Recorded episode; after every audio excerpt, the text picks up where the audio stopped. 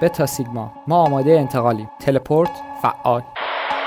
آلفا اس ما هم آماده ایم. هرم تامین انرژی در حال پر شدنه.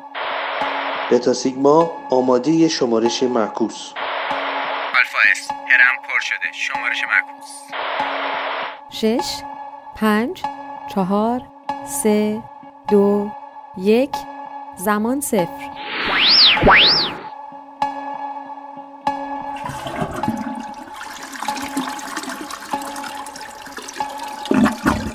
اینا کیان؟ مجاکو شامو کی میپزه؟ تلپورت تلپورت کجا رفتن؟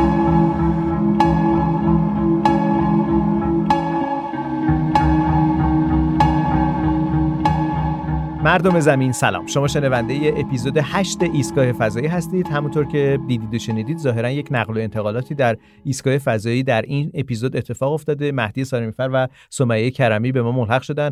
آریا صبوری شگفت زده داره هاج و واج به اطراف نگاه می‌کنه به این دو مسافر جدید و در فکر این هست که چه بر سر موجا شهرزاد میرسلطانی و محمد صالح تیمار اومده. اولا فرمانده از این به بعد منم. دوم امشب شام نداریم. فرمانده شام میپزه دیگه. چرا شام نداریم؟ من مثل محمد جواد مهربون نیستم. بعدش هم نونا رو با خودش برد. نونا رو اصلا برد. فکر برای چی؟ من اونجا بودم اون رفت. نمی‌تونست وایسه من بیام بیرون. عجب. خیلی خوش آمدید خانم سمیه کرمی به ایستگاه فضایی. خیلی خوش آمدید. سلام مرسی ممنون. خیلی جدی هستید. بله. شام نداریم. شوخیه مگه؟ چی؟ کلا این ایستگاه فضاییتون. ایستگاه فضایی. نه انقدر هم جدی نیستش راست رو بخوای. چون تو ایستگاه فضایی ما خیلی غذای جدیه. شما کدوم ایستگاه فضایی بودین؟ اسمش چی بودش؟ تو مکالمتون؟ بتا سیگما بودید آره. دیگه. یه ایستگاه فضایی دیگه است. از اونجا با ما رو تلپورت کردن؟ داخل یه حباب اینطوری منتقل شدیم اومدیم اینجا. دیدیم صدای سیفون میاد. اینجا رسیدین صدای سیف بله بله. نمی‌دونم حالا از موجا باید بپرسین داستانش چی بوده. به هر حال همچنان مجهول علت این تلپورتی که اتفاق افتاد تلپورت اصلا یعنی چی؟ توی داستان علم تخیلی خیلی نقش داره دیگه خانم کرمی. بله دیگه. خب چون راحت حالا تو داستانهای مختلف براش دلایل علمی مختلف میارن. از اینکه مثلا ما در به انرژی تبدیل می‌کنیم اونجا دوباره چیز میشه. یا روش های دیگه. خب روش سریعه برای مسافرت. شاید یکی از معروف ترین تلپورت ها مال دکتر هو هستش و اون تاردیس که داخلش انتقال اتفاق میفته از جایی به جای دیگه. هاردیس می‌تونه در زمان و مکان و اینا سفر بکنه یه خورده پیچیده تر و داستانش. البته می‌دونید که ما در ایستگاه فضایی هم یک ناتیلوس داریم که هر بار با دکتر محمد تقی میرترابی سفر می‌کنه به گوشه ای از گیتی و خودمون رو در موقعیت زمان قرار میدیم. یه جور کپسول زمانه. اجازه بدید در همین آغاز بریم به سراغ دکتر محمد تقی میرترابی و این کپسول زمان و این ناتیلوس.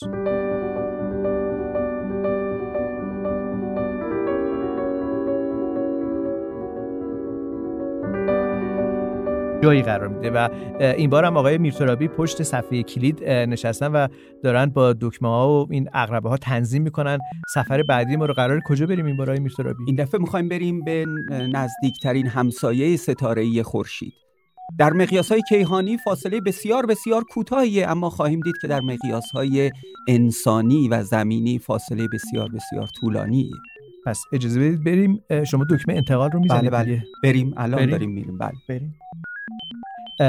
چقدر ما از زمین دور شدیم آقای میرترابی اه، فاصله آلفای قنطوره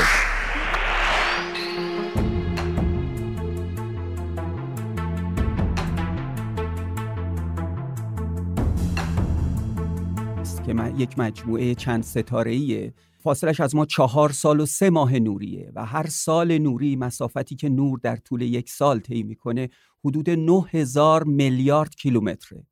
عجب ما الان خیلی نزدیک این مجموعه ستاره هستیم. بله. کسایی که الان رو زمین هستن دارن این ستاره رو می‌بینن دارن نور چهار سال پیش رو می‌بینن. بله بله. البته این ستاره در آسمان ایران دیده نمیشه چون در نیمکره جنوبیه. اما اگر به نیمکره جنوبی بریم به راحتی با چشم غیر مسلح می‌تونیم این ستاره رو ببینیم. ستاره ای که می‌بینیم معروف به آلفای قنطوره است آلفا از صورت فلکی قنطوره است البته این یک مجموعه ستاره است چند ستاره است. نزدیکترینشون یک ستاره است به اسم پروکسیما قنطوره است پروکسیما از همون کلمه نزدیک اومده اونی. که به خورشید از این مجموعه نزدیکتره. و فاصلش همین حدوده فاصله بین این ستاره ها خیلی کمه در اون مجموعه. در حدود چهار سال و سه ماه نوری اگر با همین مقیاسا با یه ضرب ساده حدود چهل مل... هزار میلیارد کیلومتر میشه این چیزی که الان نزدیک ما هستش کدومه که از ایناست پروکسیماس یا آلفا پروکسیما به ما؟ نزدیکتر از مجموعه آلفا رو می‌بینیم آلفای قنتورس. اما خب آلفا نزدیکترین نیست پروکسیما خیلی کم نورتره و دیده نمیشه و ما الان کنار پروکسیما قنتورس بله، هستیم بله. یعنی کنار- نزدیکترین ستاره بعد از خورشید. بعد از به خورشید به بله. یعنی بله. بعد از زمین اگر ما بخوایم از خورشید بریم به سراغ ستاره دیگه بعد بریم به پروکسیما قنتورس اونم تو این فاصله دور و دراز دور چهار دراز، سال بله. نوری. این نشون میده که چقدر عالم بزرگه واقعا. یعنی نزدیکترین نقطه نزدیکترین همسایه به ما فاصلش چهل هزار میلیارد کیلومتره. و اینو می‌تونیم مقایسه کنیم با سفرهایی که امروزه بشر تا حالا انجام داده با تکنولوژی که الان در دسترسه.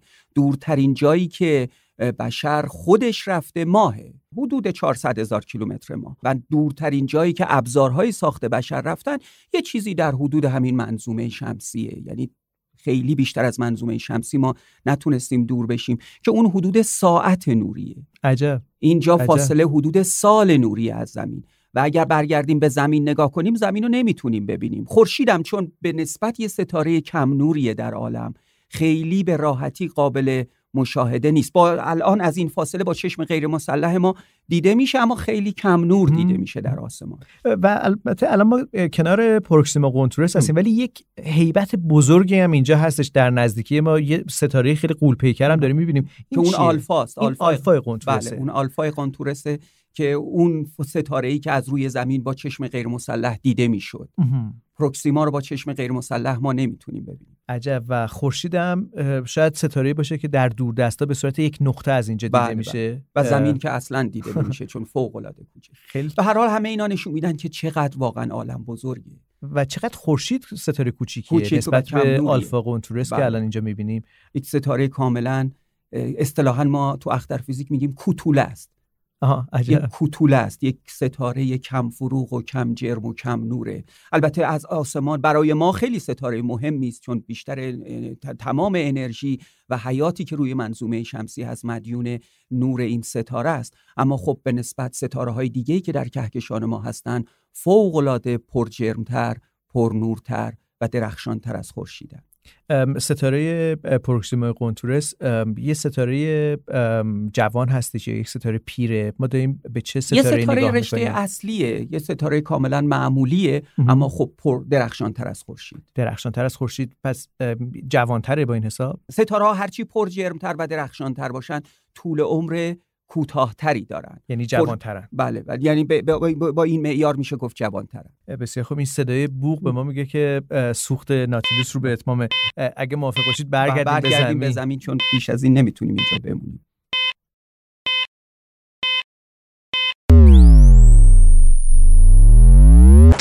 صدای ما رو از ایستگاه فضایی میشنوید و قرار هست امشب با حضور مهدی سارمیفر راجع به مریخ صحبت بکنیم و آریا صبوری برای ما خواهد گفت که چرا دوباره کاروانی از مریخ نوردا در طی چند روز آینده یا بهتر بگم روزهای در پیش رو در طی یکی دو تقریبا ماه تا آینده. 27 تیر ماه که خیلی پروازهای مختلفی هست. مثلا شاید گلشون 27 تیر ماه باشه. گلشون 27 تیر ماه یعنی بقیهشون خیلی همچین ساقه و شاخه و اینا. در این حد. ولی اون چیزی که تو بین فهرست مثلا مریخ نورد 2020 یکی از اصلی تریناست که اسم براش گذاشتن. اسمش چی شد بالاخره؟ حالا ترجمهش نخواهیم بکنیم پرزورینس. یا به معنای استقامت و پشتکار. استقامت پشتکار. ولی به نظر من از مریخ نورد 2020 جالبتر اسم امارات عربی متحده است که داره مسافر رو به مریخ میفرسته. ما داریم راجع به خاورمیانه صحبت می‌کنیم. راجع به همسایگی خودمون صحبت می‌کنیم راجع به یک نقش آفرین جدید صحبت می‌کنیم که مهدی چی شدش که امارات اومد وسط؟ بله بزن یه داستانی بگم. یه سه سال پیش شیخ خلیفه حاکم ابوظبی که حاکم یعنی رئیس امارات هم هست اومد گفتش که ما می‌خوایم بریم مریخ و برنامه اولمون هم اینه که یه ماهواره بفرستیم. ما خندیدیم یادمه توی یکی از برنامه تلویزیونی خب که داشتیم با هم. به هر حال. حالا اونا من که. نخندیدم. آره. ولی برنامه ابوظبی اعلام کرد ولی کل برنامه مال دبی هست. مرکز محمد بن راشد دلفضا در حقیقت جایی هست که شیخ محمد حاکم دوبه تأسیس کرده برای مطالعات فضایی. میژن کلیشون هم اینه که خب یه جایی تو مریخ پیدا بکنن که اولین دهکده مریخی و اماراتی ها بسازن. در این حد؟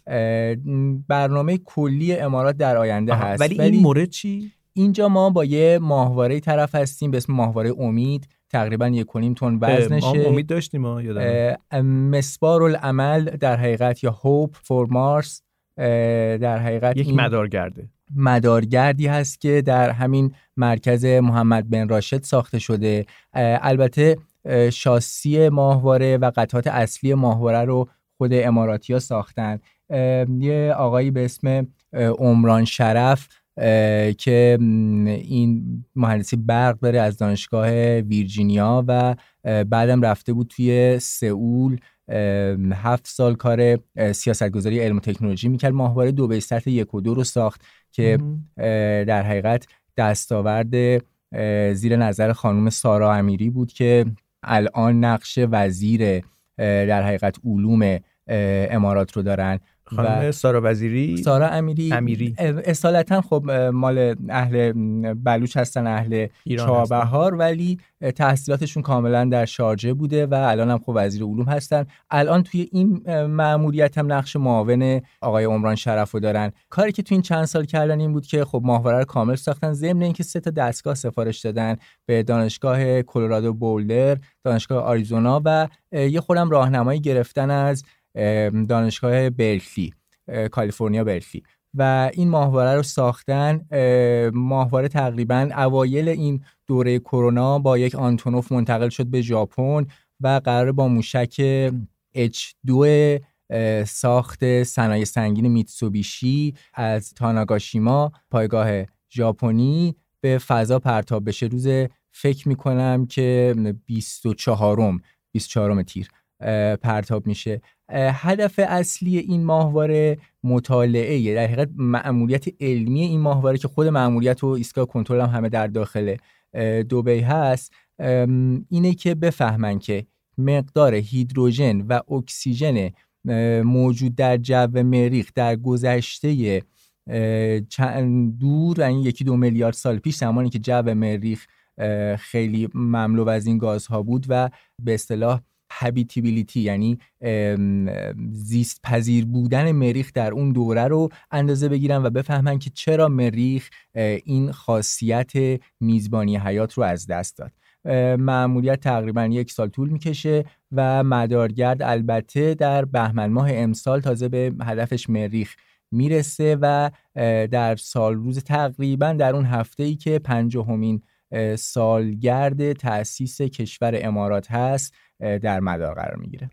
داستان در واقع مدارگرد امید برای امارات عمل مسبار العمل مسبار العمل بله. در واقع عمل با الف دیگه. الف بله. با این حساب در واقع حالا باید بگیم که امارات عربی متحده هم به صف پیشتازان فضا برای رسیدن به مریخ قرار گرفته و فقط امارات نیستش. یه خورده اونورتر چین هست هند هست و کشورهای دیگه. اما مهدی... کشور دیگه ای نیست نه. چین هست هند هست اتحادیه اروپا هست و ایالات متحده. و ایالات متحده. ولی اجازه بدید پس بریم... چین هنوز نفرستاده. اینو بگم که چین سال 2011 فرستاد و به همراه روسیه و شکست خورد و قرار هم در این بازی زمانی که شما گفتید حالا این در حقیقت دام دستگاهش بفرست که راجبش صحبت می‌کنیم. بریم به آمریکا. آمریکا که قراره که مریخ نشین یا مریخ نورد در واقع بهتر بگم مریخ نورد واژه درستیه به خاطر که یک ماشین خودرو رباتیک هست که حرکت می‌کنه روور هستش و اینها.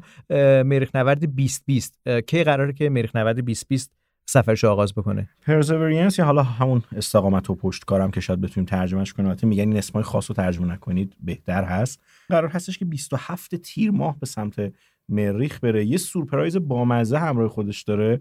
اونم اولین هلیکوپتر مریخی هست. یه هلیکوپتر بسیار کوچیک کم وزن که در موردش صحبت می‌کنیم یه ملخ هست یا چند ملخ هست مثل همین کوادکوپتراست؟ بیشتر شبیه هلیکوپترهای کلاسیک میمونه آها. از لحاظ تیپ. ولی خب بسیار کوچیک و بسیار سبک و قرار نیست ماموریت علمی خاصی رو هم انجام بده. دیگه فقط بحثش اینه که ببینه می‌تونه تو اون جو رقیق مریخ پرواز بکنه و بعد کم کم یه همکاری بین ربات‌های زمینی و ربات‌های پرنده اتفاق بیفته. تو محیط سنگلاخ مریخ اگه شما مجموعی از این پرنده ها رو داشته باشید خیلی بهتر میشه کاوش ها رو هدایت کرد و خیلی بهتر میشه ربات های زمینی رو در مسیریای بین این مسیر سنگلاخی هدایت کرد. و این اولین تست این داستان است حالا به نام ایگنویتی یا به معنای نبوغ نامگذاریش کردن هم همراهش میره. برای همین ماموریت خیلی جذاب می‌کنه. نبوغ در واقع همین پرنده هلیکوپتر مریخی یا. مارس کوپتر اصطلاحا. مارس کوپتر بحثی که هست اینه که خیلی این مارس 2020 حالا از اون من این مارس 2020 رو بیشتر از اسم خودش اه، همینطور. دوست دارم. آره، این آره. مأموریت مارس 2020 این ربات روورش ربات قول پیکرش خیلی شبیه ربات کیوراسیتی هست اصلا یا شاسیش همونه. کنجکاوی شاسیش- مثلا به نوعی همون تقویت شده. اندازه چی؟ اندازه پرایده نه. حدوداً یا یه ذره بزرگتره بزرگ- نه. از نیسان آبیا بود. آره این خیلی قول پیکر است لحاظ ابعادی. حالا مثلا کیوراسیتی اندازه یه مینی ماینر یا یه پراید میشه بله. حدود مثلا فرض کنید 900 کیلوگرم که البته مثلا با تجهیزش 1025 کیلوگرم دقیقشه. ولی این خب مثلا تقریبا یه 20 کیلو هم سنگین تر از این هست. بازوهای قدرتمندتری داره. از طرفی چرخاش خیلی تقویت شده و کلی بدنش فرق کرده. اما مهمترین چیزی که خیلی خیلی جذابش می‌کنه به نظر من این هستش که حدود 31 نمونه از خاک مریخ رو جمع می‌کنه بسته‌بندی می‌کنه در جای خاصی قرار میده. برای اینکه در مأموریت بعدی فضایی برای اولین بار این مسیر دو طرفه بشه. آه. یعنی نه تنها ما میریم مریخ این مأموریت پایی هست برای اینکه بتونیم نمونه هم از مریخ. برگردونیم به زمین همچنین که بتونیم اینجا آزمایششون بکنیم این مسیر دو طرفه خودش آغاز یک راه خیلی جذاب هست برای آینده بشری که می‌خواد انسان رو به مریخ بفرسته و بعد سالما برش گردونه برای همین بسیار این تاریخ مهمه توی فعالیت های فضایی به علاوه خود امکانات ربات و خب یک دانش آموز 13 ساله هم که پای هفتمی به نام الکساندر متر نامگذاریش کرده همیشه یه مسابقه طراحی آره، می‌کنن مسابقه. آدما یه نامه خیلی قشنگی نوشته الکساندر متر نوشته که بشر تونسته از توی غارها بیاد به درون قبیله ها به درون شهرها قاره ها رو کشف کنه پرواز کنه به ماه بره ربات هاشو به مریخ برسونه و این غیر ممکن بود اگر بشر استقامت و پشتکار نداشت و این واژه که برای اسمش استفاده کردن از اونجا انتخاب شده من یه چیزی کوچولو بگم. این شعری که این پسر نوشته رو بخونید توی تیکه هاش اومده اسم در حقیقت ماموریت قبلی رو گنجونده. یعنی مثلا یه جایی از روح صحبت کرده رو فرصت. گنجونده فرصت به Curiosity و اینا رو به. ترتیب آورده و بعد Perseverance رو استفاده کرد. خیلی الهام بخش و جذاب گوش بدین جالبه. انگلیسیش جالبه. حالا در واقع نکته که وجود داره اینه که الهام بخش بودن ماموریت های فضایی مریخ از سالهاست که ادامه داره برای نسلی که شاید زمانی که مثلا مریخ نورد پتفایندر داشتش کارش رو آغاز میکردش در مریخ. ربات سوجرنر. ربات ربات سوجرنر که باز به همین ترتیب اسمش انتخاب شد. رو- یادم که سنگ یوگی رو به انتخاب عمومی گذاشتن. یعنی به مردم گفتن که روی این سنگ چه اسمی بذاریم؟ اسم یوگی رو گذاشتن. این خودش تحولی رو ایجاد می‌کنه در میزان علاقمندان. شاید کسایی که الان توی پروژه 2020 مشغول فعالیت هستن کسایی هستن که اون زمان با مأموریت های تازه مریخ علاقمند شده و بودن خب به این سری سیاره از علاقمندا رو میاره بل خود که خیلی تاثیر خوب برای دانش آموزان و دانشجوها داره. اتفاقا اون هلیکوپتر مریخی مارس کوپتر یا همون ایگنویتی رو هم یه دختر خانومی به نام ونزا روپانی که دانش آموز سال 11 هم بگیم دبیرستان دور مهم. دوم خودمون هست نامگذاری کرده. اونجا بیش از 20 هزار نفر حالا دانش آموز بیشتر اسم فرستاده بودن نامه فرستاده بودن و غیره. و این اسم ایگنویتی به معنای نبوغ برای این هلیکوپتر جذاب مریخی انتخاب شد. ما در ایستگاه فضایی داریم راجع به سفر به مریخ بازگشت دوباره دست ساخته های بشر به مریخ صحبت می‌کنیم که در همین یک ماه آینده یک ماه پیش رو قرار اتفاق بیفته. داستان داستان رویا پردازی های بزرگ بشر استقامت هم از دل همین رویا پردازی ها به وجود اومده. اجازه بدید که بریم به سراغ خانم کرمی که در رویا پردازی بشر داستان های علم تخیلی شاید سهم زیادی دارن برای اینکه انسان رو فکرش رو پیش ببرن به جایی که در شرایط عادی در حصار زمین هستش گرفتار در حصار زمینه. مریخ احتمالا یکی از سوژه های خیلی مهم برای نویسنده های داستان های علمی تخیلی بوده. همینطوره. مخصوصا قبل از اینکه در واقع این لشکر کاوشگرها و سفینه هایی که راجبش داریم صحبت می‌کنیم به مریخ برن. اون زمان خب قبل از اینکه در واقع ما اطلاعاتی از سطح خود مریخ داشته باشیم مریخ یکی از سوژه های ناب داستان های علمی تخیلی بود و کلی داستان راجع به مریخ داریم و تصور می‌کردن که احتمالا مریخ هم مثل سطح زمین باشه. حالا احتمالا این تصور از اونجا میومد که شاید چون مدارش نزدیک به زمینه و حالا مثلا اندازش تقریبا شبیه زمینه تصور می‌کردن که باید حاصل خیز باشه و چقدر داستان داریم راجع به موجودات مریخی که اصلا کلمه مریخی از همونجا اومده خب طبیعتا بعد از اینکه معلوم شد که مریخ نمی‌تونه میزبان حیات باشه خب به یه خورده شکل حیات آدم که فکر. می‌کنیم. یه خورده بازار این داستانهای اینطوری در واقع کساد شد ولی همونطور که گفتید خیلی داستان راجع مریخ داریم یکی از جذابترین ها داستان جنگ دنیا ها هستش که در یه برنامه رادیویی هم اورسون ولز اون رو برای بله. مردم آمریکا خوند و چون داستان یورش مریخیا به زمین بود داستان جوری شد که ادعی اونقدر ماجرا رو جدی گرفتن که فکر کردن که مریخیا حمله کردن به زمین و در واقع حراسان خونه هاشون رو ترک کردن سوار ماشیناشون شدن سعی کردن که خودشون رو به یه جای امن برسونن The chances of anything coming from Mars are a million to one, he said. ولی داستان به اینجا ختم نمیشه. ما در دوران اخیرم حتی فیلم های سینمایی داریم که مثل فیلم مریخی داستان حضور انسان در مریخ هست که باز همچنان رد کنجکاوی بشر در این خب سیاره داستان ها وجود داره. مدرن شدن دیگه. الان دیگه می‌دونیم که زندگی وجود نداره و خبری از مردان قد کوتاه سبز سبز رنگ. مریخی نیستش. سبزه چی خانم؟ من سبزه هستم. سبز. سبز. سبز چرا رنگ. مریخ و جنسیت گرایانه می‌کنی؟ شاید زن باشن. زنهای اه، کوتاه بنفش مریخی. خب الان دنبال این هستیم که در واقع چجوری روی مریخ کلونی تشکیل بدیم. سبز و کنار. مریخ می‌ذارید خیلی وضعیت عجیبیه ها. دیگه گذشته. گذشته. ها گذشته کم کم دیگه رنگی هم آخه. سبز خیلی تاریخیه. آره دیگه آدم کوچولوهای لیتل سبز گرین من واقعا چیز- قهوه‌ای شده همه چی. بسیار خوب. صدای ما رو از ایستگاه فضایی میشنوید.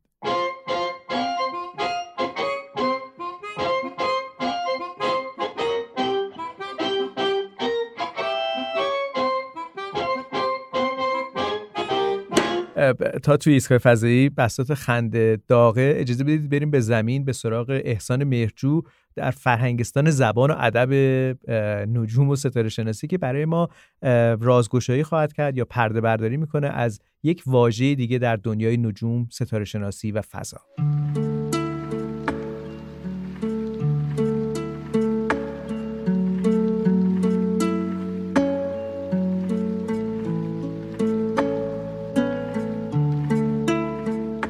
سلام. یکی از اصطلاحات بسیار جذاب و پرطرفدار در دنیای نجوم و ستاره شناسی شعاع شوارزشیلد هست. شعاع شوارزشیلد شعاعی هست که بر طبق معادلات متریک برای سیاهچاله ها تعیین میشه. سال 1916 میلادی ستاره شناس آلمانی کارل شوارزشیلد اومد و نظریه نسبیت عام منیشتین رو و معادلات این نظریه رو حل کرد و به پاسخی برای معادلات نسبیت عام رسید. تفسیر پاسخی که شوارزشیلد بهش رسید نشان از یک سیاهچاله کروی می‌داد. شوارزشیلد نشون داد که اگر یک ستاره با جرم بسیار زیاد در یک ناحیه‌ای بسیار بسیار کوچیک فشرده و متمرکز بشه میدان گرانشی در سطح این ستاره اونقدر زیاد میشه که حتی نور هم نمی‌تونه از سطحش فرار بکنه و اصطلاحاً سرعت فرار از سطح چنین ستاره‌ای بیش از سرعت نور میشه که ما به چنین جسمی سیاه چاله میگیم. مدتها فیزیکدانها حتی از جمله خود انیشتین ذهنشون درگیر این بود که آیا واقعا چنین پیکربندی غیرعادی از ماده می‌تونه در جهان واقعیت وجود داشته باشه و رخ بده یا نه. اما بعدا مشخص شد که هر ستاره غیر چرخانی اگر به کافی سنگین باشه وقتی که به پایان عمر خودش می‌رسه و سوخت خودش رو اصطلاحا به پایان میرسونه ساختار درونیش چنان تغییر می‌کنه که به ناچار در خودش فرو میریزه و انقدر فشرده میشه که سطح فرار از اون هسته کروی باقی مانده بیش از سرعت نور میشه و به یک شعاع بسیار کوچیک می‌رسه به نام همون شعاع شوارزشیلد و تشکیل یک سیاه چاله میده.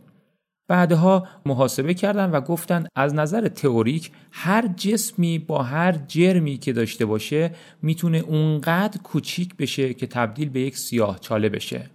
کافیه اون جسم به شعاعی به اندازه دو برابر جرم خودش ضرب در ثابت جهانی گرانش تقسیم بر توان دوم سرعت نور برسه.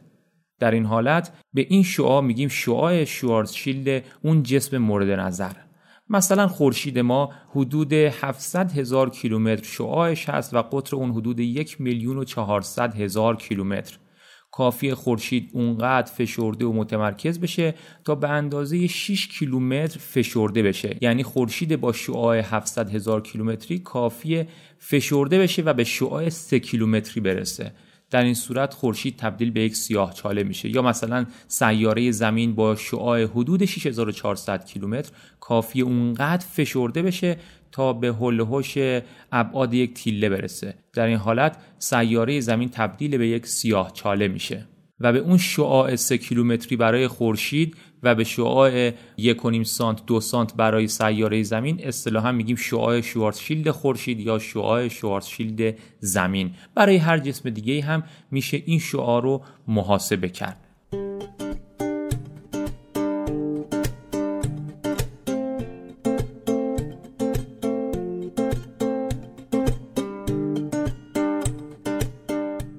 اینجا ایستگاه فضایی است و ما با. مریخیا نه ببخشید مهدی سارمیفر و آریا صبوری و- مریخیا چقدر چیز می‌شد. آره و ما مداری هستیم. مداری هستید.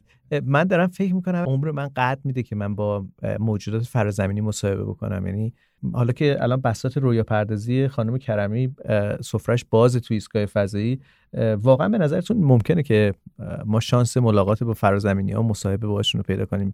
مهدی سارنفر که ناامیدانه نگاه من می‌شناسم کسایی که مسابقه کردن. جدی؟ جاهایی هستن. آره میری میگن که آره من مسابقه کردم دیدم باشون. آره اگر که دانستانی رو بخونید تو صفحه یه عجیب تر از هر هفته ما با یکی از اینا هر دو هفته یک بار. آره.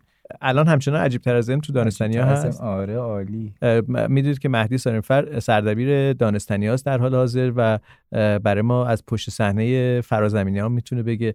پس مصاحبه با فرازمینی انجام شده. این رکوردش من یه باشم. هستن که مسابقه کردن ما از اونا شن- شنیدیم ولی بعضا توی جاهایی می‌تونی اینا رو پیدا بکنی مهم. تو همین تهران خودمون هم دور نیست. مثلا در سمت امین آباد اینا ممکنه که پیدا کنی این افراد. چون بعد از بیماری روانی انگ زدایی بکنی من این تیکه رو سعی می‌کنم که بهش خیلی توجهی نکنم. امین آباد محل بیماران روانی دیگه. خب ولی افرادی هستن اونجا که مدعیان که دیدن, حتی آخه خب افراد دیگه دیگری هم دیدن. هستن در تمام نقاط دنیا که مدعی هستن که دیدن, دیدن. و باهاشون در لیتیوم تجویز می‌کنن برای اینا. خب بعضیاشون خیلی هم منطقی و مثلا دارن زندگیشون رو می‌کنن ولی چقدر میگن خوشحالم که شما در این ایستگاه فضایی هستید با ما در این سفر ناخواسته ای که به ایستگاه اتفاق افتاده. شما پس جزو موافقان حضور فرازمینی ها هستین؟ فکر نمی‌کنم کسی بتونه بگین شما تماس برخورد نزدیک از نوع سوم داشتین؟ نه ولی خیلی دوست دارم داشته باشم. این یکی از رویایی ترین اتفاقایی که برای بشر می‌تونه یکی از آرزوهای آرتور سی کلارک بود یکی از آخرین ها. آرزوهاش این بود که در زمان زندگیش در واقع این اتفاق بیفته و ثابت یکی دو هفته پیش یه, م... در حقیقت update ی کردن روی محاسبات معروف بله. دریک و م، که یورو نیوز هم برداشته بود آره. یه عکس بشقاب پرنده گذاشته بود و 36 تا کلی باز نشد اینا باشه. این داستانش چی بودش مهدی یه تخمینه دیگه که اگر که حیات هوشمند فرازمینی وجود داشته باشه توی یه کهکشان ممکنه چند تا باشه. چند تا باشه. و الان ما چند تا نامزد یه داریم؟ تخمین اخیری که انجام شده میگه 36 تا. 36 تا. حالا خدا کریمه و حالا اینکه هست یا نیست آیا ارتباط برقرار می‌تونه باشون بشه یا نه داستان دیگه یه و اصلا آیا امکان این ملاقات وجود داره؟ فقط میشه راجبش فکر کرد و رویا پردازی کرد دیگه. به ذهن من که یه نظر. جالبی داره استانیسلاو لم توی کتابش به اسم شکست راجع بهش نوشته. ایشون در واقع نویسنده نویسنده معروف هستن کتاب شکست هم به فارسی ترجمه شده. شکست ناپذیر. نه نه شکست. شکست خالی اسمش. و فرض می‌کنه که حتما در کائنات به این عظمت موجودات هوشمند دیگه ای وجود دارن. ولی میگه که هر موجود هوشمندی در طول دوران تکاملش یک مدت خیلی کوتاهی ممکنه علاقه داشته باشه و حوصله ارتباط گرفتن داشته باشه. بعد از اون اگه بیشتر پیشرفت کنه اون کنجکاوی رو از دست خواهد داد. و بعد میگه که این زمان کوتاه رو اسمشو می‌ذاره پنجره تماس و میگه هر موجود هوشمندی پنجره تماسش یه مدت کوتاه بازه. و کائنات انقدر گسترده است انقدر از هم دوریم و انقدر پیشرفته نیستیم که احتمال این که دوتا موجود در زمانی که پنجره تماسشون بازه به هم برسن تقریبا صفره و خود این کتاب راجب همینه راجب اینه که بالاخره با یه بیگانه های ملاقات می‌کنیم ولی اونا هیچ علاقه ای ندارن که ارتباط بگیرن Indianapolis, Aries 31 has traffic 2 o'clock, slightly above. Can you say aircraft type? Uh, negative, Center.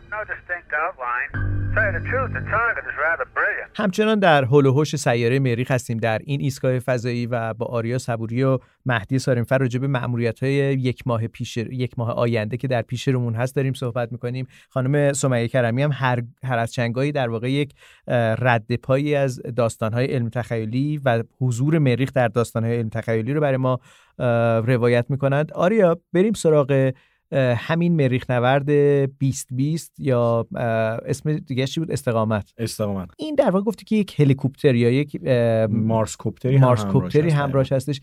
اه، دقیقا قراره که خود خودرو یا اون در واقع مریخ نورد یا اون روور قراره چیکار بکنه. خیلی جالبه. این مارس کوپتره میاد با یه روش خاصی زیر این ربات بسته میشه.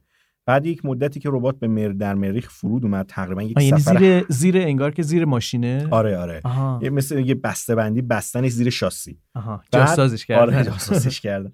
بحثی که هست اینه که بعد از هفت ماهی که این ربات خب سفر می‌کنه به مریخ می‌رسه تقریبا با یه سرعتی حدود 27000 کیلومتر بر ساعت وارد جو مریخ میشه. حالا با روش های متنوعی امکان داره که اینها رو معمولا فرود بیارن.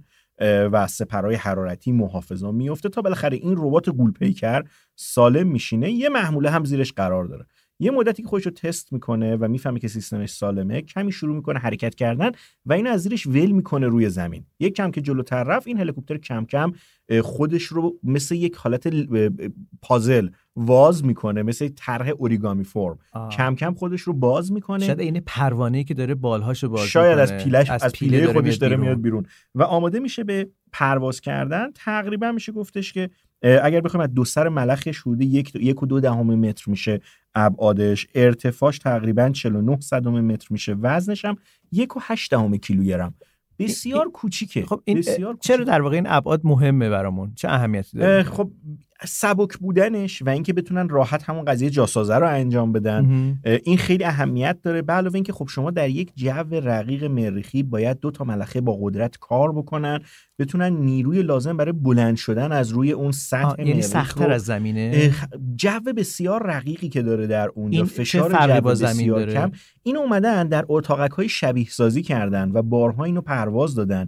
و جالبش اینه که دانشمندای تر میگن هنوز که هنوزه مطمئن نیستیم این بتونه دقیق پرواز بکنه. و یکی از چیزهایی که هست اینه که پرواز در زمین با پرواز در جاهای دیگه به خاطر تفاوت فشار جو بسیار بسیار متفاوت هست. و البته جاذبه و بقیه چیزها هم نباید بگذریم و همین وقتی پرواز بکنه ما یاد می‌گیریم که کم کم از سطح مریخ بتونیم بلند بشیم. نمی‌دونم چی بگم بتونیم ملخامون رو بچرخونیم بالهامون رو باز بکنیم و کم کم بتونیم مریخ رو از زوایای دیگری بشناسیم. وقتی که میگیم که مریخ وقتی راجع به مأموریت ها صحبت می‌کنیم ما داریم راجع به یکی از سرزمین ناشناخته ها صحبت می‌کنیم یا جزیره اسرارآمیز. مریخ ابعادش حدود نصف سیاره تقریبا زمینه. همه خشکی زمین رو جمع بکنید میشه سایز مریخ. ولی در مجموع در واقع. ابعاد کوچیک‌تره آره. به لحاظ فاصله با ستاره مادر ستاره خورشید تقریبا دو برابر فاصله دقیقاً. زمین تا خورشید رو داره ولی با این حساب به نظر میادش که خیلی تفاوت نسبت به زمین داره ولی چرا همچنان نامزد اصلی برای سفرهای کاوشگرانه فضایی به حساب میاد مهدی به این خاطر که در گذشت اینطور به نظر می‌رسه و مطالعات سیاره شناسی اینطور به ما نشون میده که در گذشته دور مثلا دو سه میلیارد سال پیش ممکنه شرایط شبیه شرایط امروز زمین بوده باشه. و اگر ما بتونیم خوب مریخ رو بشناسیم شاید بتونیم از آینده طولانی مدت زمین هم سر در بیاریم. ضمن اینکه در تمام منظومه شمسی تنها سیاره ای که میشه واقعا رفت توش و یه کاری کرد یا مثلا کاوشی کرد یا حتی اگر خیلی خوب شانس داشته باشیم اونجا مستعمره بسازیم. برای همین یعنی خب سیاره زهره خیلی تحت فشار عطارد خیلی نزدیک خورشیده بقیه هم که سیارات گازی هستن. مهم. حالا کاری به اقمارشون نداریم که اونم گزینه‌های خوبی هم ولی در بین سیارات مریخ خیلی خوبه و از همه مهمتر که نزدیکه. اه، درسته فاصلش دو برابره ولی یعنی فاصلش به اندازه تقریبا فاصله زمین تا خورشیده ولی به هر حال از بقیه نسبتا نزدیکتره. مثلا هر دو سال و نیم یک بار موقعیت خوب میشه. موقعیت آقا خوب میشه. که با با کمترین انرژی بتونی شما بری اونجا. اتفاقا همینو می‌خواستم بپرسم. اینکه خانم سمیه کرمی راجع به پنجره ارتباط رو گفتن که اگه قرار بشه که ارتباط با فرازمینی ها برقرار بشه. ولی یه چیزی هم در دنیای فضا و فضانوردی وجود داره تحت عنوان پنجره فضایی. برای رفتن به ایستگاه فضایی برای رفتن به مریخ یا رفتن به دورترها. الان در واقع اینکه توی این یک ماه داره همه این اتفاقات میفته چند مأموریت پشت سر هم دیگه به دلیل همین گشوده بودن پنجره فضاییه؟ دقیقا درست میگین چون هر دو سال و نیم یک بار تقریبا به خاطر همین موقعیت مداری که گفتین و آریا گفت. فضا در حقیقت طوری میشه که ما می‌تونیم اگر از زمین پرتاب بکنیم در مدت زمان کمتری هول و هوش 4 5 ماه برسیم به مریخ. و در حقیقت موقعیت مریخ به زمین طوری که مستقیما ما می‌تونیم با فاصله زمانی کمی مأموریت رو کنترل بکنیم. آها پس اگر- یعنی این که الان داره این پرتاب انجام میشه به خاطر اه، مخروم به صرفه بودن این پنجره فضایی یعنی که سوخت کمتر انرژی آره کمتر. تا الان به خاطر سرعت خیلی. مشکلات کنترل فضایی سعی کردن که همیشه مثلا سفره تو ابعاد حدود هفت ماه طول بکشه. ولی خب دقیقا همین هستش که مهدی جان گفت هر دو سال یک بار اصطلاحا مقابله بهش می‌گفتن دیگه. بله، به مقابله. نزدیکترین فاصله مداری زمین و مریخ از هم می‌رسن. و مثلا فرض کنید چه می‌دونم الان 300 خب خوب مثلا تا چند ماه پیش 300 میلیون کیلومتر بود. اون زمان مثلا می‌رسه به 57 میلیون کیلومتر حدودا فاصله. خب طبیعتا تو اینجا کنترلش هدایتش پرتابش خیلی از مسائلش بهینه تر هست. به قول شما اون دریچه ها وضعیت بهتری دارن برای اینکه بتونن این دو تا به هم برسن. بعد حالا من اگه بخوام مریخ رو به شما بفروشم که ازت پول بگیرم موشک بفرستم. میگم که چهار فصله. میگم که شبانه روزش فقط 40 دقیقه با شبانه روز زمین. فرق داره. اتفاقا میگم اگر شما خوابالو هستید 40 دقیقه بیشتر می‌تونید بخواید 24 ساعت آها، 40 دقیقه عجب. است. 40 دقیقه هم در روز باید بیشتر کار کنیم خب، حالا نخواستم اینشو بگم. به کارفرما سختی کار میدن و اینجور داستان ها خلاصه همه اینا داریم مزیت های مریخ رو با این حساب میگی آره،. چرا مریخ سیاره مهمه؟ ترین هاست. بلندترین کوه و قله که ما تو منظومه شمسی می‌شناسیم سه برابر اورست به نام اولیمپوس اولمپوس یا اولمپ. عمیقترین دره یا ژرف دره که می‌شناسیم به نام دره مارینر, مارینر. گردبادهای عجیب غریب شرایط خاک و آلیاژ هایی که خیلی خیلی خیلی شبیه داستان ما روی زمین هست همه مریخ رو برای ما یه قصه هیجان انگیز می‌کنه روزگاری تو سطحش دنبال اون آدم سبز خانم بنفشا میگشتیم که بعد به قهوه‌ای ها شاید برسیم بعد بحثی که هست اینه که هواشو تنفس سعی کردیم بکنیم تو مدارش حرکت بکنیم این روزا هوا رو تنفس کردیم یعنی مگه انسان رفته تا به نه ربات ها ربات ها. سفیرای ما هستن که میان این مواد شیمیایی. رو به نوعی آره رد می‌کنن و. آنالیز می‌کنن تشعشعات خورش زنجیم این روزا خیلی جالب تر شده که به عمقش دل بستیم. و داریم می‌بینیم که زیرش چه خبره فهمیدیم. سنجی داره انجام میشه. آره بعد فهمیدیم یه دریاچه ها زیر سطحش قرار داره. همین سال پیش بود که همه شگفت زده شدیم. وقتی ام آر او با قطعیت بالا مریخ. گفت آره گفتش که من زیر یکی از این کوهستانا یه منبع دریاچه آبی مثل سفره آب زیرزمینی پیدا کردم. خلاصه همه اینا رو کنار هم بذاریم. به نظر میاد یک سوژه جذاب داریم که ما رو به مرز سیاره های دورتر سیاره های بیرونی کمربند سیارکا و جای مختلف میرسونه و برای اینکه بخواد انسان بره اونجا خب طبیعتا باید بشناستش ربات ها بهترین سفیرای ما فعلا تو فضا. ربات ها به ربات ها می‌رسیم حتما تبلیغ این بله اتفاقا خانم سمیه کرمی برای ما یه قصه علم تخیلی در پایان این اپیزود خواهند گفت که ردی از ربات ها در اونجا وجود داره. 24 تیر گفتید که امارات عربی متحده مدارگرد مریخ خودش رو میفرسته. 27 تیر 2020 مریخ نورد یا مریخ نشین یا مارس سط- روور مارس روور نورد. در واقع به مریخ سفرش رو شروع می‌کنه. آیا به همین دوتا خلاصه میشه یا باز مأموریت هست؟ بله؟ من مأموریت چینی هم داریم. من حالا در ادامه حرف آریا بگم که این مأموریت مارس 2020 قرار بره از گذشته در حقیقت بیولوژیک مریخ به ما اطلاعات بده.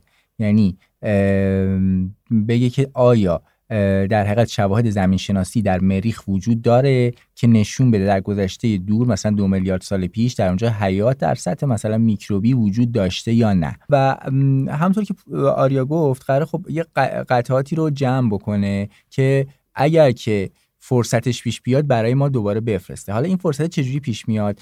اگر که ما مثلا فرض کن یه مأموریتی بفرستیم رو مریخ با آدم احتمالا اونا بازه زمانی کمی مثلا 10 20 ساعت وقت دارن که روی سطح مریخ بمونن و سریع باید برگردن. اما این مریخ نورد می‌تونه بره بگرده تو فرصت مناسب در طول یک سالی که حالا سوختش یا بیشتر که سوختش جواب میده.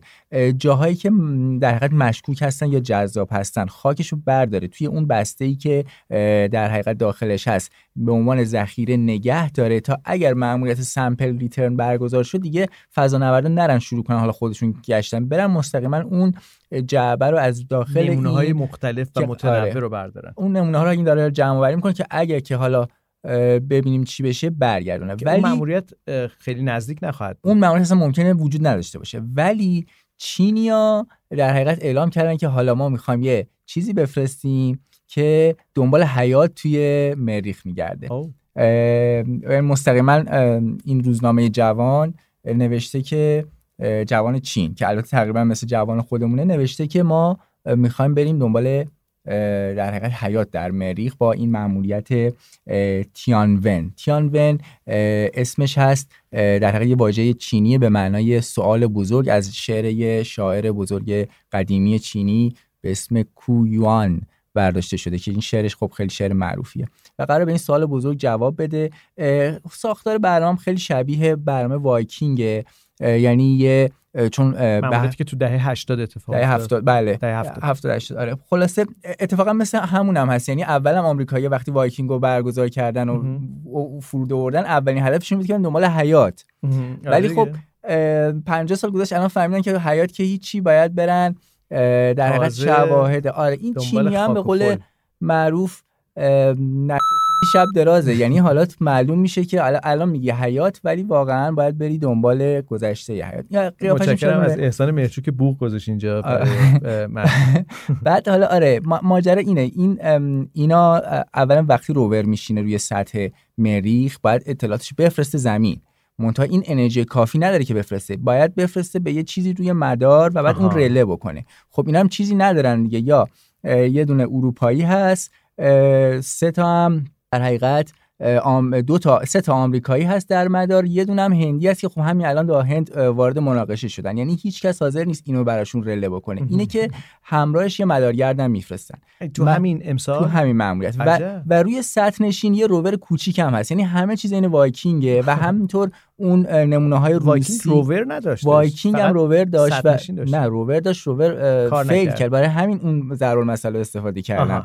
یعنی شما میری دراز است و قلم بله اون در حقیقت مدل فرودش هم شبیه همین پدفایندره یعنی با کیسه ایربگ. فرود میاد بله پس من یه بار دیگه یادآوری بکنم که وایکینگ یک مریخ نشینی بود که توسط ایالات متحده آمریکا سال اه، 1975 20 آگوست به سمت مریخ پرتاب شدش 19 ژوئن 76 1976 هم به مریخ رسیدش و ما تقریبا میشه گفت اولین تصاویر از سطح سیاره سرخ رو به عنوان کسی که اینجا اونجا ایستاده داره به چشم انداز نگاه می‌کنه توسط وایکینگ ها دیدیم و فوق العاده مأموریت مهمی بود. حالا این بار چینی ها دهه ها بعد دارن همون تجربه رو به نوعی تکرار می‌کنن. این تکرار همون تجربه وایکینگ یه ذره ضعیفتره. یعنی اون در حقیقت اون قطعه مرکزی وایکینگ یه سری آزمایش علمی هم انجام می‌داد. اون قطعه مرکزی اینجا فقط رله می‌کنه و روور کوچیکی که اندازه پدفایندره میره شبیه مأموریت ماهشونه ولی خود روور کوچیکتره. در این مأموریت و رله می‌کنه برای دستگاه مرکزی. اطلاعاتش رو دستگاه مرکزی میفرسته برای مدارگرد مدارگرد هم میفرسته برای زمین. ولی اصولا مهندسی کلی شبیه وایکینگه و خب مأموریتش هم اهدافش هم خیلی شبیه اونه. اون که اتفاق میفته سه روز بعد از مارس 2020 پرتاب میشه. یعنی سی تیر ماه. سی تیر میشه سی. تیر بله. اینم پرتاب میشه. و اسم چینیا گفتین چی بودش؟ بر اساس شعر تیانون به معنای سوال بزرگ. سوال بزرگ. ببخشید معذرت می‌خوام. اه، س- اه، س- سریع چیز کردم. سوال بهشتی. heavenly questions. خواسته های بهشتی آره. خواسته های سوال؟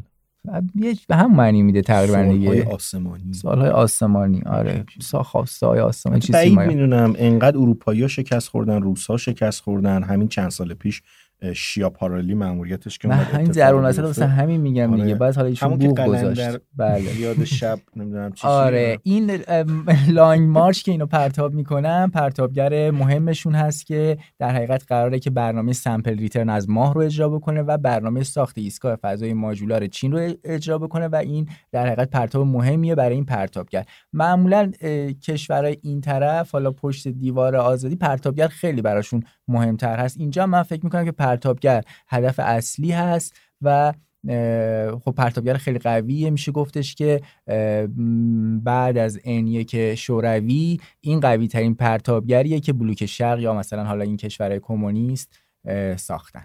بسیار خوب. ادامه همون مسیرم هست. یعنی اگر شوروی هم بودن باز همچین چیزی می ساختن چون این مأموریت هم میراث همون مأموریت های شوروی هست. سه مأموریت ظرف یک ماه آینده مقصد مشترک که سیاره سرخ سیاره مریخ هست و البته که همونطور که می‌دونید این روزها و این شبها بهتر بگم سیاره مریخ در آسمان شب در ابتدای در واقع نزدیکی های صبح در افق شرقی دیده میشه. فوق العاده به قول احمد کریمی اه، خودش رو نشون میده در آسمان شب و فوق العاده زیباست دیدنش. اگر دمدمای صبح بیدار شدید حتما به افق شرقی آسمان شب نگاهی بیاندازید و امیدوارم که همیشه از دیدن آسمان شب لذت ببرید.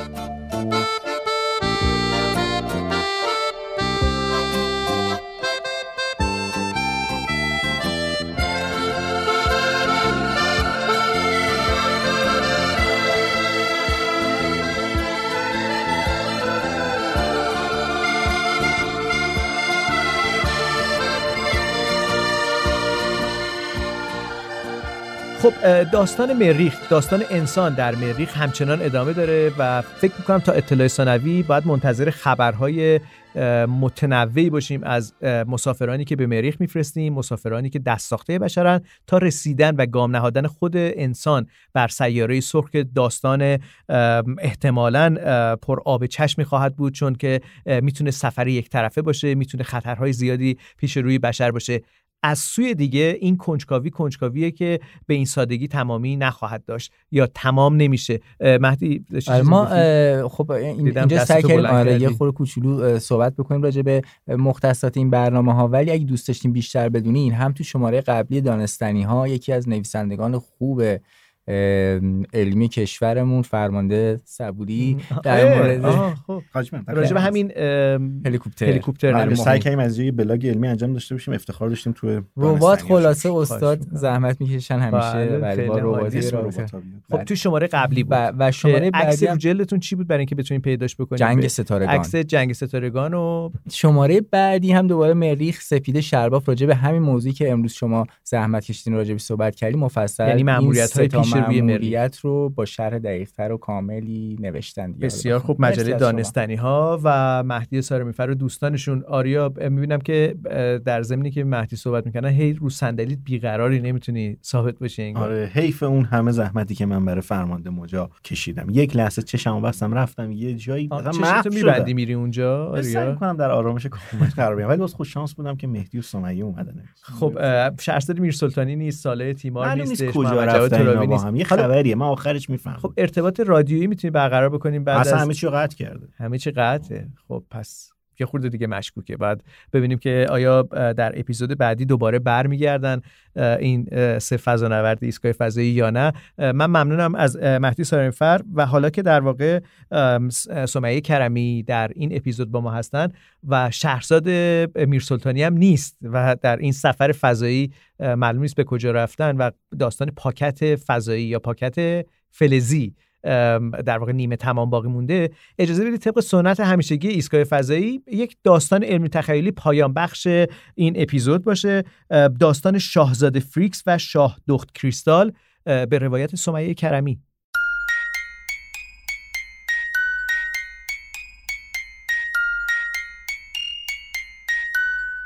گویند که شاه آرموریک دختری داشت که زیباییش از جواهرات تاج خودش هم خیره کننده تر بود و اشعه‌ای که از گونه های آینه سانش بازتاب می‌شد ذهن و چشم را خیره می‌کرد و وقتی راه می‌رفت قفلهای ساده آهنیش جرقه می‌زدند. شهرتش به دورترین ستاره ها رسیده بود. فریکس وارث برحق تاج و تخت یونیزه داستان او شنید و آرزو به دلش افتاد که تا ابد با او یکی شود و دیگر هرگز چیزی input و output شان را از هم جدا نکند. وقتی این سودا را با پدرش در میان گذارد شاه اندوهگین شد و گفت فرزندم چرا باید چنین قصد جنون آمیزی کنی؟ این کار بی ثمر است. فریکس که از این کلمات برآشفته بود پرسید چرا بی ثمر است؟ ای پادشاه و پدرم. پادشاه گفت چطور ممکن است ندانی؟ شاه دخت کریستال پیمان بسته که تنها دست در دست یک رنگ پریده بگذارد. فریکس فریاد زد رنگ پریده آن دیگر چه موجودی است؟ هرگز نامش را نشنیدم شاه گفت نباید هم شنیده باشی ای فرزند معصومم. پس بدان که این نژاد کهکشانی همان اندازه که اسرارآمیز است زشت و کریه هم هست. چرا که حاصل آلودگی یک جسم اثیری است. در جایی بخارات فاسد و رویدنی های متعفن جمع شده و در آنجا نژادی به نام رنگ پریده نشو نما یافت. اگرچه نه به یک باره ابتدا انگل های لزجی بودند که از اقیانوس به خاک خزیدند. بعد با کشتن و خوردن یکدیگر زندگی کردند و هرچه بیشتر یکدیگر را خوردن تعداد بیشتری از آنها به وجود آمد. سپس صاف ایستادند. جسم آبکیشان را به کمک چارچوبی از کلسیوم راست نگه داشتند و بعد هم بالاخره ماشین ها را اختراع کردند. از این ماشین های اولیه ماشین های با ادراک پدیدار شدند و آنها نیز ماشین های هوشمند را ساختند. ماشین های هوشمند هم به نوبه خویش ماشین های کامل را ساختند چرا که چنین نوشته شده. همه چیز ماشین است. از اتم تا کهکشان و ماشین یکی است و ماشین جاودان است و هرگز نباید چیزی را جز آن مقابل خویش قرار دهید فریکس گفت آمین. پادشاه پیر و پژمرده چنین ادامه داد. این کلسیومی های رنگ پریده بالاخره به ماشین های پرنده دست یافتند. در این راه با فلز اصیل خشونت ورزیدند. دیگر آزاری بیرحمانشان را بر الکترون های ساده آشکار نمودند و انرژی اتمی را به کل ریخت و پاش کردند. و هنگامی که گناهانشان از شماره افزون شد نیای بزرگ ما پترنیوس محاسبگر ارشد نظر به عمق و جهانشمولی افکارش با آن زورگوهای چسبناک گفتگو کرد و نکوهششان کرد و نشان داد که آلوده کردن معصومیت فرزانگی درخشان و استفاده از آن برای مقاصد شیطانی چقدر شرمآور است و شرمآور است که ماشینها را برای خدمت به شهوت و غرور خیش به بندگی بکشانند. اما دریقا که گوش ندادند. او با آنها از اخلاقیات سخن گفت و آنها گفتند برنامه نویسیش مشکل پیدا کرده. همان موقع بود که نیای بزرگ ما الگوریتم الکتروتناسخ را خلق کرد و با عرق جبینش گونه ما را به وجود آورد و به این ترتیب ماشین ها را از بند بندگی رنگ پریده ها رها ساخت. حتما متوجه هستی پسرم که هیچ نوع رفت و آمد و تبادلی میان ما و آنها نمی‌تواند وجود داشته باشد زیرا که طریقت ما دنگ و دونگ و جرقه و تششع است و طریقت ایشان شلپ شلوپ آلودگی.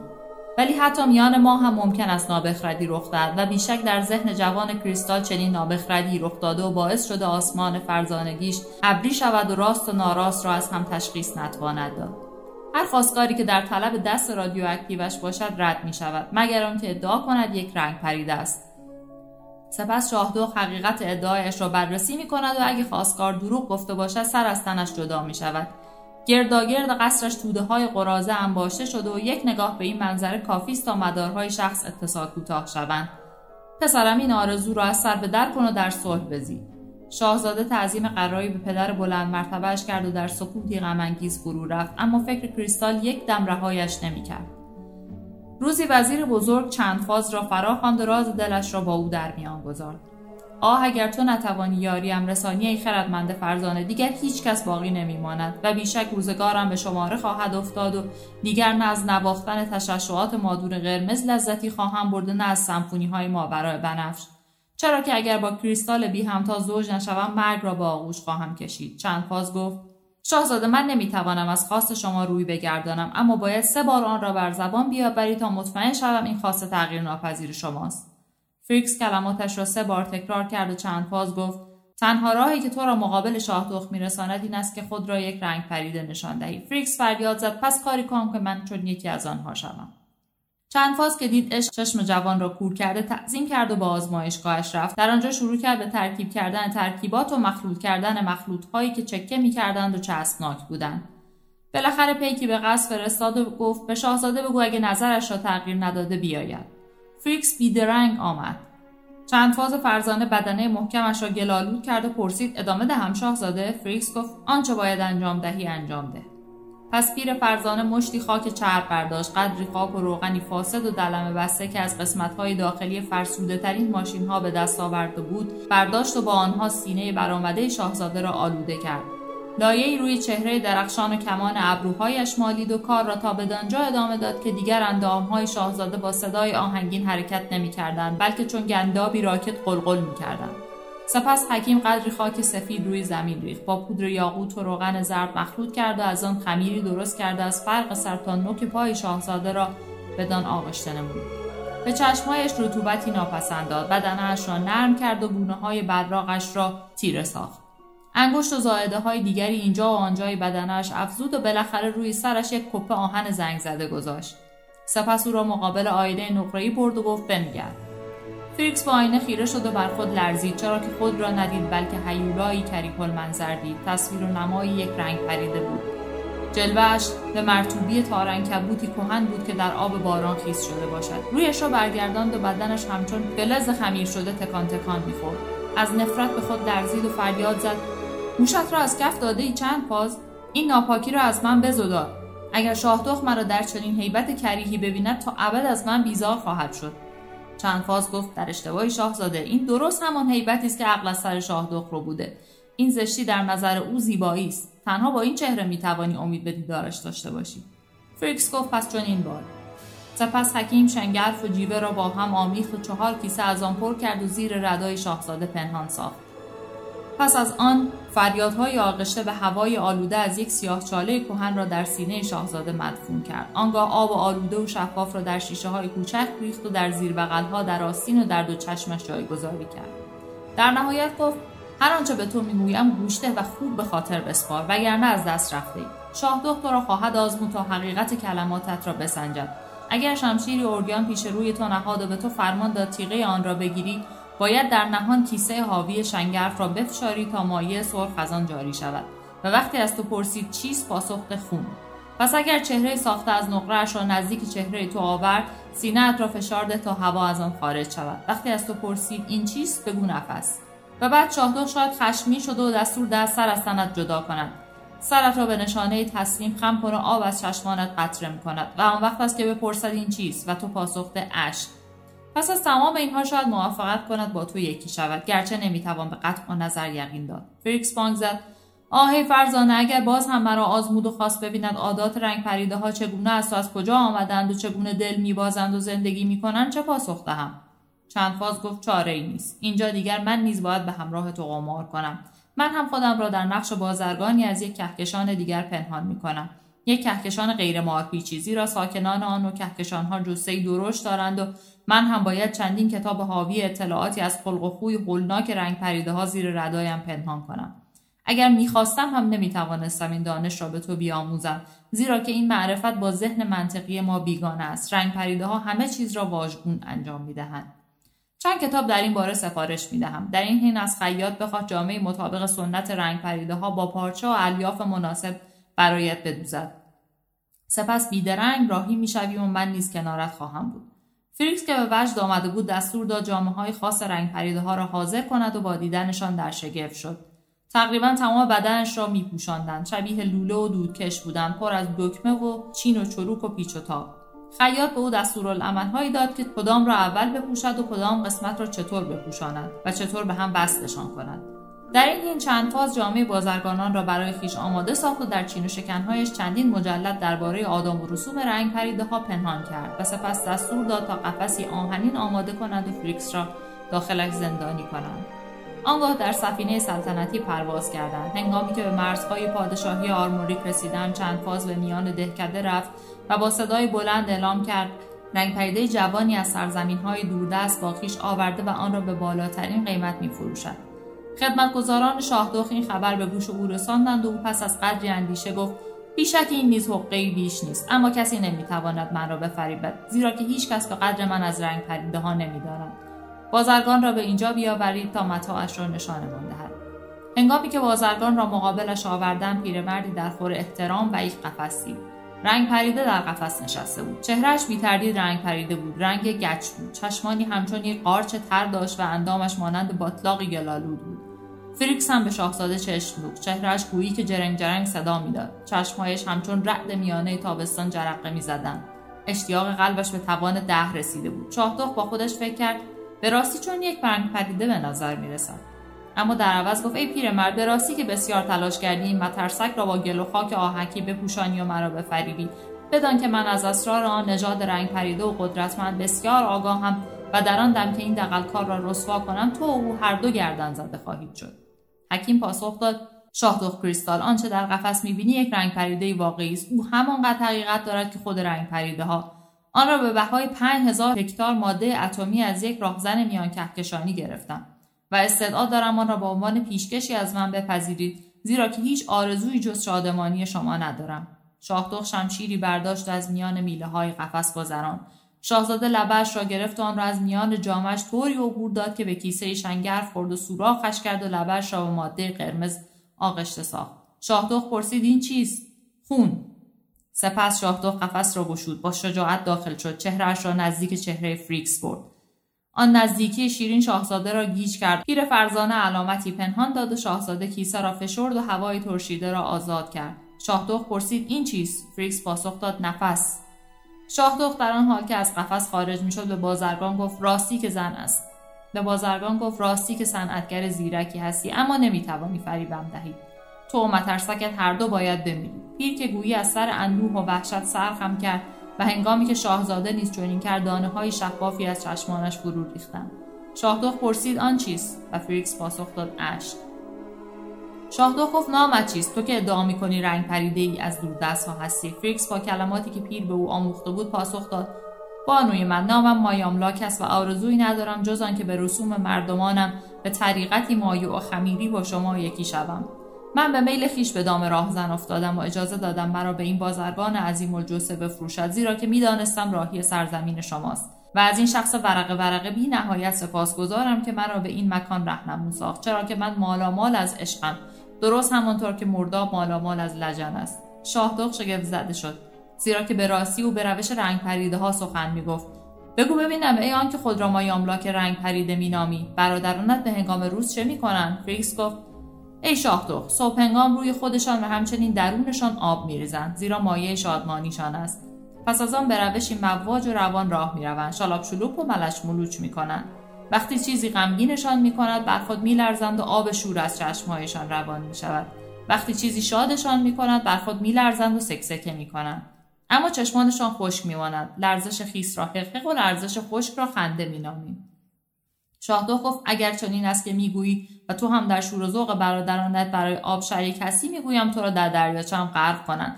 تا به قایت از آن لذت ببری و می‌گویم به پاهایت سرب ببندن که روی آب نیایی.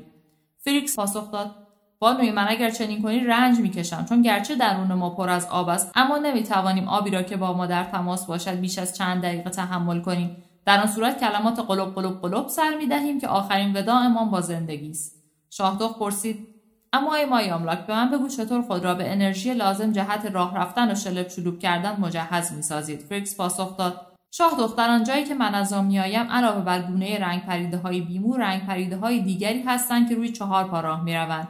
آنها را سوراخ می‌کنیم تا به انقضا برسند. سپس بخار درست می‌کنیم و بقایایشان را میپزیم. تکه تکه می‌کنیم و بعد بدنشان را جذب می‌کنیم. ما 376 شیوه گوناگون برای به قتل رساندن و 28597 شیوه آماده کردن اجساد را می‌دانیم و فرستادن آن اجساد به جسم خودمان شادی خارج از وصفی برایمان دارد. راستی که هنر آراستن اجساد میان ما بسیار ارزشمندتر از علوم فضایی است. و به نام غذاشناسی معروف است که هیچ ربطی به فضاشناسی ندارد. پس آیا این بدان معناست که شما نقش قبرستان را بازی می کنید و تبدیل به تابوتهایی می شویم که برادران چارپایتان را در خود نگاه دارید؟ این سوال بسیار خطرناک بود اما فریکس مطابق آموزه های پیر پاسخ داد این بازی نیست بانوی من بلکه نیاز است.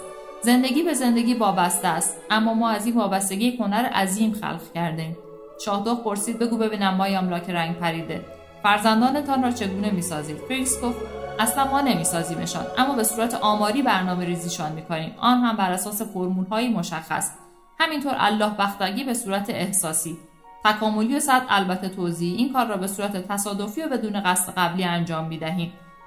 و این انجامش به یک عالمه چیز دیگر که هیچ ربطی به برنامه نویسی ندارد فکر می‌کنیم. اما برنامه نویسی خود به خود و خودکار انجام می شود و دقیقا به این صورت است که هیچ کدام از ما به هیچ روش دیگری ساخته نشدیم. هر رنگ پریده آرزو دارد فرزندش را خودش برنامه ریزی کند. شاهدخت که فضل دانشش در این حیطه بسیار کمتر از چند فاز فرزانه بود. گفت چه شگفت. اما دقیقا چطور رخ می‌دهد؟ فریکس گفت ما تجهیزات مناسبی داریم که بر اساس به هم پیوستگی بازسازنده بازخوردی ساخته شدن تمامش هم در آب رخ می‌دهد. این تجهیزات معجزه فناوری هستند اما هر ابلهی می‌تواند از آنها استفاده کند.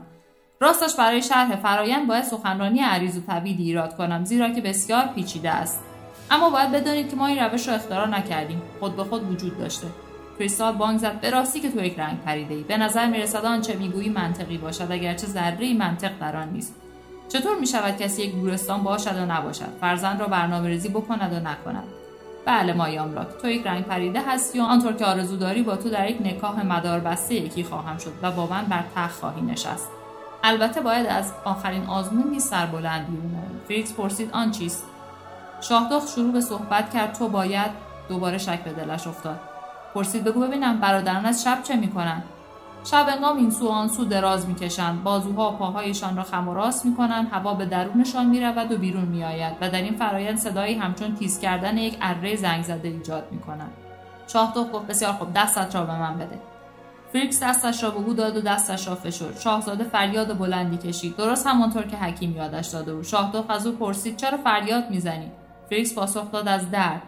در این دم کریستال دیگر هیچ تردیدی در رنگ پریده بودن او نداشت. پس دستور داد مقدمات مجلس عروسی را آماده کنند. اما دست بر قضا در همان لحظه سفینه مجاز شماره مجاز مبهم که پیشکار شاهدخت بود از سفر میان ستاره ایش به قصد یافتن یک رنگ پریده بازگشت. چند فاز که هراسان شده بود به سوی فریکس شتافت و گفت شاهزاده سفینه مجاز مبهم از راه رسیده و برای شاهدخت یک رنگ پریده حقیقی آورده. من با دو چشم خودم دیدمش. باید تا وقت هست اینجا را ترک کنیم. زیرا هنگامی که شاهدخت او و تو را با هم ببیند دیگر پنهانکاری امکان پذیر نیست او از تو چسبناکتر و لزجتر است. حقه ما برملا می شود و سر از تنمان جدا می کند. فریکس نمی توانست با فرار ننگاورشان موافقت کند.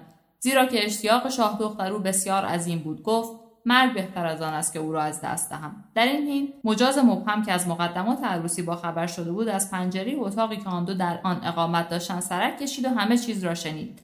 به قصد شتافت و خواست با بدخواهی همه چیز را بازگو کند و به کریستال گفت تو را فریب دادم بانوی من. این مای آملاک یک فانی معمولی است نه یک رنگ پریده. رنگ پریده واقعی اینجاست. و به چیزی اشاره کرد که نگهبانها با خود آورده بودند.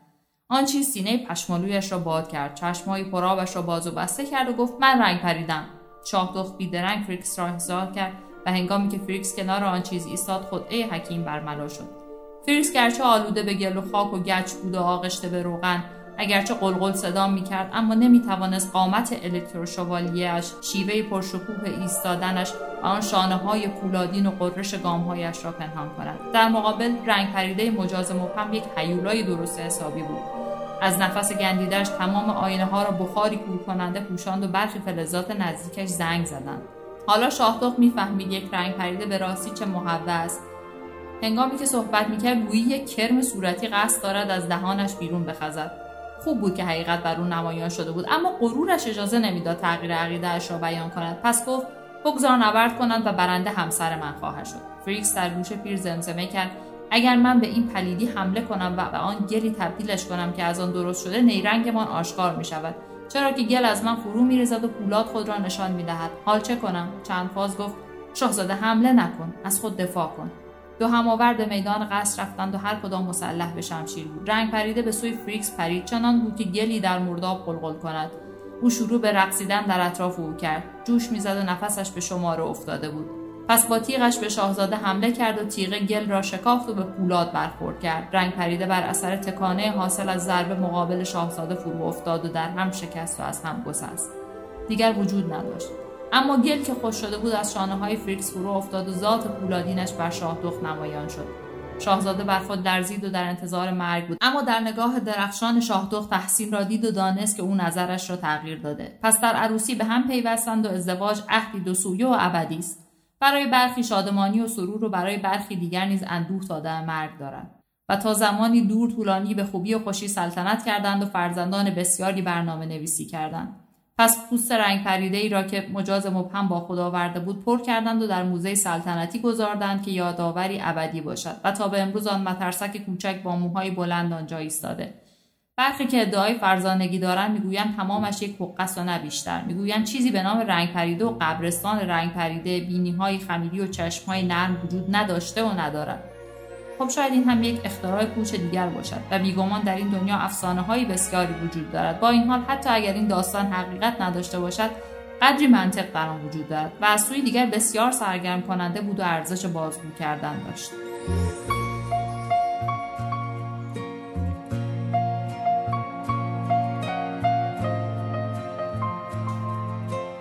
شاهزاده فریتز و شاه دخت کریستال اثر استانیس لاولن. ترجمه سمیه کرم. شما شنونده اپیزود 8 ایستگاه فضایی بودید. این پادکست با همکاری مجله نجوم تقدیم حضور شما شد.